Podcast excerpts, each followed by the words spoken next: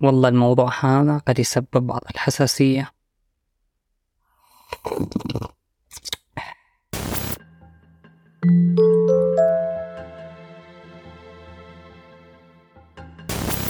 قد تختلف معي لكن هذا الموضوع لازم يقال ولابد يكون على طاولة النقاش. وعادي حنا هنا نسمع لبعض مثل ما أتمنى أنك تسمعني للآخر. أنا ما كنت أبغى أتكلم عن هذا الموضوع صراحة إلا بعد ما شفت أمور غريبة يسووها الوالدين من آباء وأمهات تحت مسمى بر الوالدين حقوق الوالدين وأحيانا من غير تعمد يستغلون أبنائهم بر الوالدين حقوق الوالدين ولا تقل لهما أفا ولا تنهرهما أمك ثم أمك ثم أمك ثم أبيك.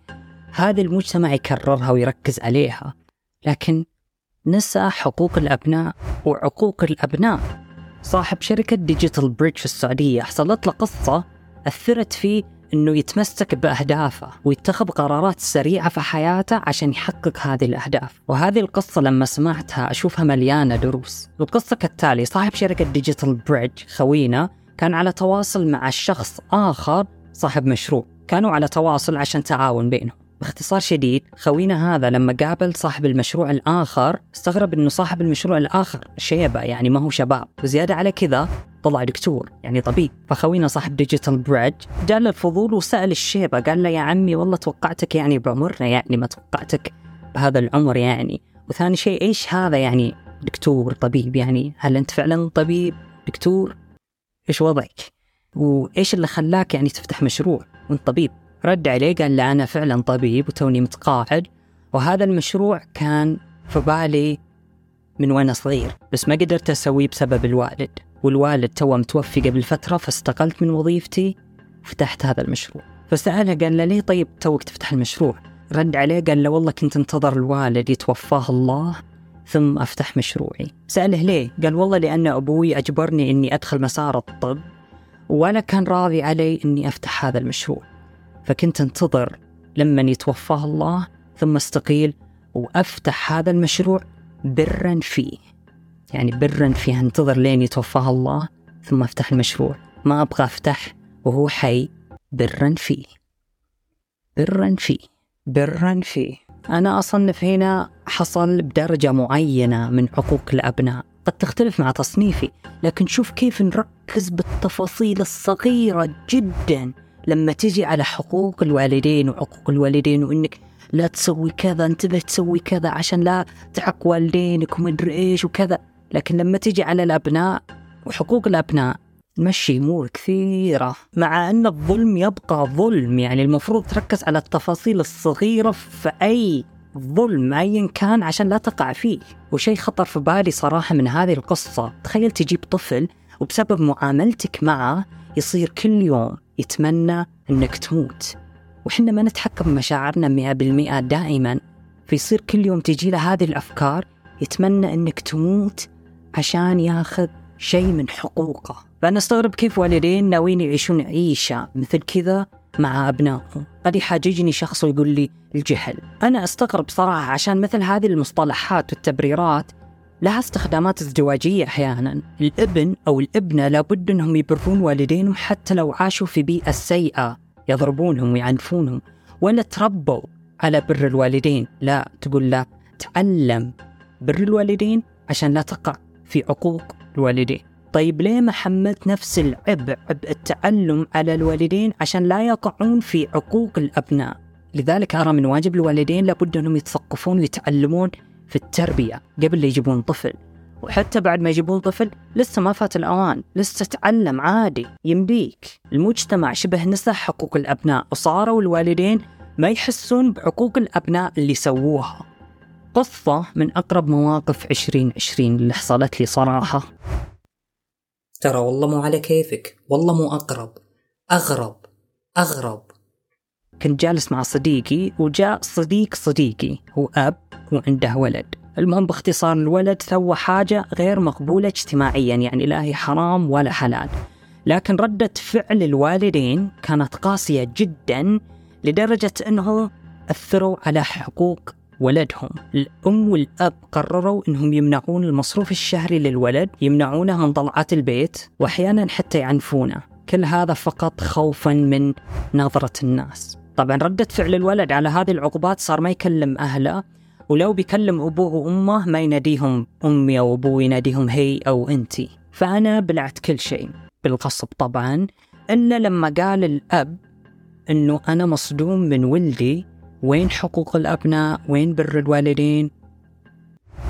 بر الوالدين؟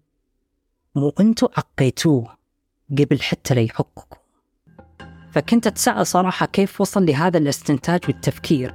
هل لو المجتمع مركز برضه على حقوق الأبناء وتربى عليها هل راح يقول نفس جملته هذه؟ على الرغم من أنه إنسان مثقف ومحاضر في الجامعة إلا أنه تأثير فكر المجتمع طغى عليه مع أنه هو وزوجته يؤمنوا بفكرة لا طاعة لمخلوق في معصية الخالق. معصية الخالق. لكن هم يشوفون معصية الخالق في ضرب الإبن وجلده وحبسه ومنعه لحقوقه. والبعض يوصلها لموضوع القتل لأجل الشرف ولا يراها معصية الخالق. يشوفون المعاصي من منظور ضيق جدا وهو في العبادات والشرك والسرقة. ذول برضو نفس الأشخاص اللي يؤمنون أن العبادات هي الأمور التعبدية فقط من صلاة وزكاة وحج. ما يؤمنوا أن العبادات هي أوسع من كذا تفكير. وأنك حتى لو أكلت أكل صحي فهذه عبادة كونك سويت عمل يرضي الله. إنك حافظت على أمانة الجسم اللي أعطاك إياها. أو لما تروح الجامعة وتذاكر وتدرس أو تقرأ كتاب وتتثقف هذه بحد ذاتها عبادة برضو. وأنا برضو أستغرب من اللي ينفي حقوق الأبناء وينكر وجودها. نعم كونك عايش في بيئة سليمة وصحية وأصحابك اللي حواليك عايشين نفس البيئة ويكون ما عمرك شفت أحد عانى من هالأمر مو معناها هذا الأمر غير موجود. لا تصير نفس قابل الخرقاء مجزرة بارادايس ما سمعتها ما شفتها إذا هي ما صارت. أنا مو جاي هنا أعطيك محاضرة عن حقوق الوالدين وبر الوالدين. المجتمع كفى ووفى ولسه قاعد يذكر فيها وبالعكس أرى لابد التذكير فيها لمدى أهميتها. لكن حقوق الأبناء مقصر فيها بشكل مبالغ. يعني حاججني ثلاثة أشخاص ويقولوا ليه تلوم الشخص اللي يبغى يجيب الطفل في وقت الحرب؟ وانت قاسي عليه وهذا من حقه يجيب طفل مثله مثل غيره. حقوق الطفل حقوق الطفل. على الأقل فكر وين ومتى تجيبه. معقولة صرنا نورث هذا الفكر للصغار والشباب في العمر؟ إيش نترجى أجل منهم لو كانوا آباء وأمهات؟ تفكر بأنانية وبمشاعرك فقط. والبعض يعني أشوف يقول هو مو مقصر طيب مع أبنائه هذا هو يدفع تكاليف دراستهم وأكلهم ومعيشهم تحت سقف. على عيني وراسي بس يا كابتن تحصل نفسك جايب العيد في أشياء كثيرة أخرى. في أشياء غير الماديات مثل الحب والحنان والعطف والاهتمام بحقوق أبنائك. خلال السنوات اللي راحت أنا صارت عندي قناعة إنه في بعض الأمور مو للكل مثل الزواج مو للكل مو الكل يستحق يكون بعلاقة زواج. كذلك مو الكل يستحق يكون أب أو أم. حقوق الأبناء أنا توني عرفتها في 2015 يعني شوف كيف. أنا الحين عمري 25 سنة وتوي أعرف عن حقوق الأبناء في 2015 يعني بعمر 20 سنة. وقد يقول البعض هذا جهل وتقصير مني وعدم اطلاعي. فعلا بنسبة معينة يلقى اللوم علي لكن برضو في تقصير من المجتمع برضو. روح حق أي شخص حولك وشوف كم شخص يعرف إيش هي حقوق الأبناء وعقوق الأبناء ومتى آخر مرة سمع هذه المصطلحات. القصة 2015 اللي صارت لي اللي خلتني توي أفكر في حقوق الأبناء هذه أعتبرها للحين كنز ثمين. بدأت كالتالي. إيان كان المعلم حقي في أحد الكليات في كندا. وكان هذا المعلم أنا أشوفه من أحد الأمثلة اللي أحتذي فيهم. المهم باختصار شديد كانت ليلة كريسمس وكان إيان بزر صغير في العمر. كان متحمس وكان تكرم في دورة المياه هو مع صديقه. كل واحد في غرفة بس يسولفون مع بعض. أين متحمس وقل حق صديقه أنا طوال هذه السنة كنت طفل جيد فأتوقع بابا نويل بيجيب لي الهدايا اللي أتمناها واللي أبغاها. الليلة رد عليه صديقة قال له من جدك أنت لسه تصدق إن بابا نويل حقيقي؟ إين انصدم. لأنه أول مرة يشوف طفل بعمره ما يصدق وجود بابا نويل. فرد عليه إين قال له لا بابا نويل حقيقي واترك الأصدقاء اللي تمشيهم اللي يخلونك ما تعتقد بعدم وجود بابا نويل. بابا نويل حقيقي وأنا كل ليلة في الكريسماس أحط كوكيز وحليب وياخذهم ويجيب لي بدالهم. هدايا. قال له صديقه أما الحليب أمك تأخذه. الكوكيز أبوك يأكله ويحطوا لك الهدايا. أي انصدم انفجع. أول مرة يسمع هذا الكلام. أول مرة تجي له هذه الفكرة. فطلع من دورة المياه وسيدة إلى البيت وهو يركض ويبكي. أول ما طق البيت فتحت أمه. إين إيش فيك؟ إيش فيك تبكي؟ أحد ضربك؟ قال لها يمه هل بابا نويل حقيقي؟ أمه من تعبير وجهها ومن البكاء حست أنه عرف الحقيقة. قالت أوه أوه. إين أنا آسفة لكن بابا نويل مش حقيقي. انفجع زيادة. زادت همومه زادت هموم الدنيا عليه. يقول طلعت للغرفة غرفتي قفلت الباب علي ولا أبغى أسمع من ولا أحد. يقول بعد فترة نزلت لي أمي قلت لها يمه هل طيب جنية الأسنان حقيقية؟ هل هي فعلا تاخذ السن من تحت المخدة وتبدلها بفلوس؟ قالت لا آسفة لكن برضو هي مش حقيقية. هو زادت هموم الدنيا عليه برضو. قاعد يبكي وطلع على غرفته وقفل على غرفته. بعد فترة برضو نزل لها قال لها طيب يمه هل في عيد الفصح هذا ال Easter Sunday ما أدري إيش هو هذا صراحة لكن المهم سألها هل هذا حقيقي أو لا برضو؟ قالت له آسفة لكن مو حقيقي. هو انفجع ورد عليها رد قال لها حتى الله طبعا هم مسيحيين قال لها حتى الله طيب ما هو موجود. قالت لا لا لا, هذا هذا غير.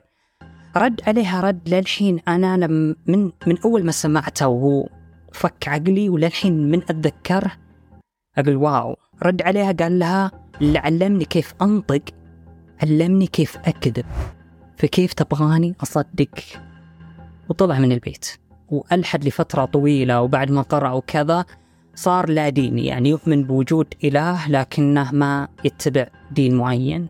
شوف كيف برضو حقوق الأبناء تكون بعدة أشكال وألوان. وتذكر أنه التربية بالأفعال أفضل بكثير من الأقوال. Lead by example. إذا تبغى ولدك ما يدخن أنت لا تدخن من الأساس. إذا تبغاه ما يكذب أنت لا تكذب.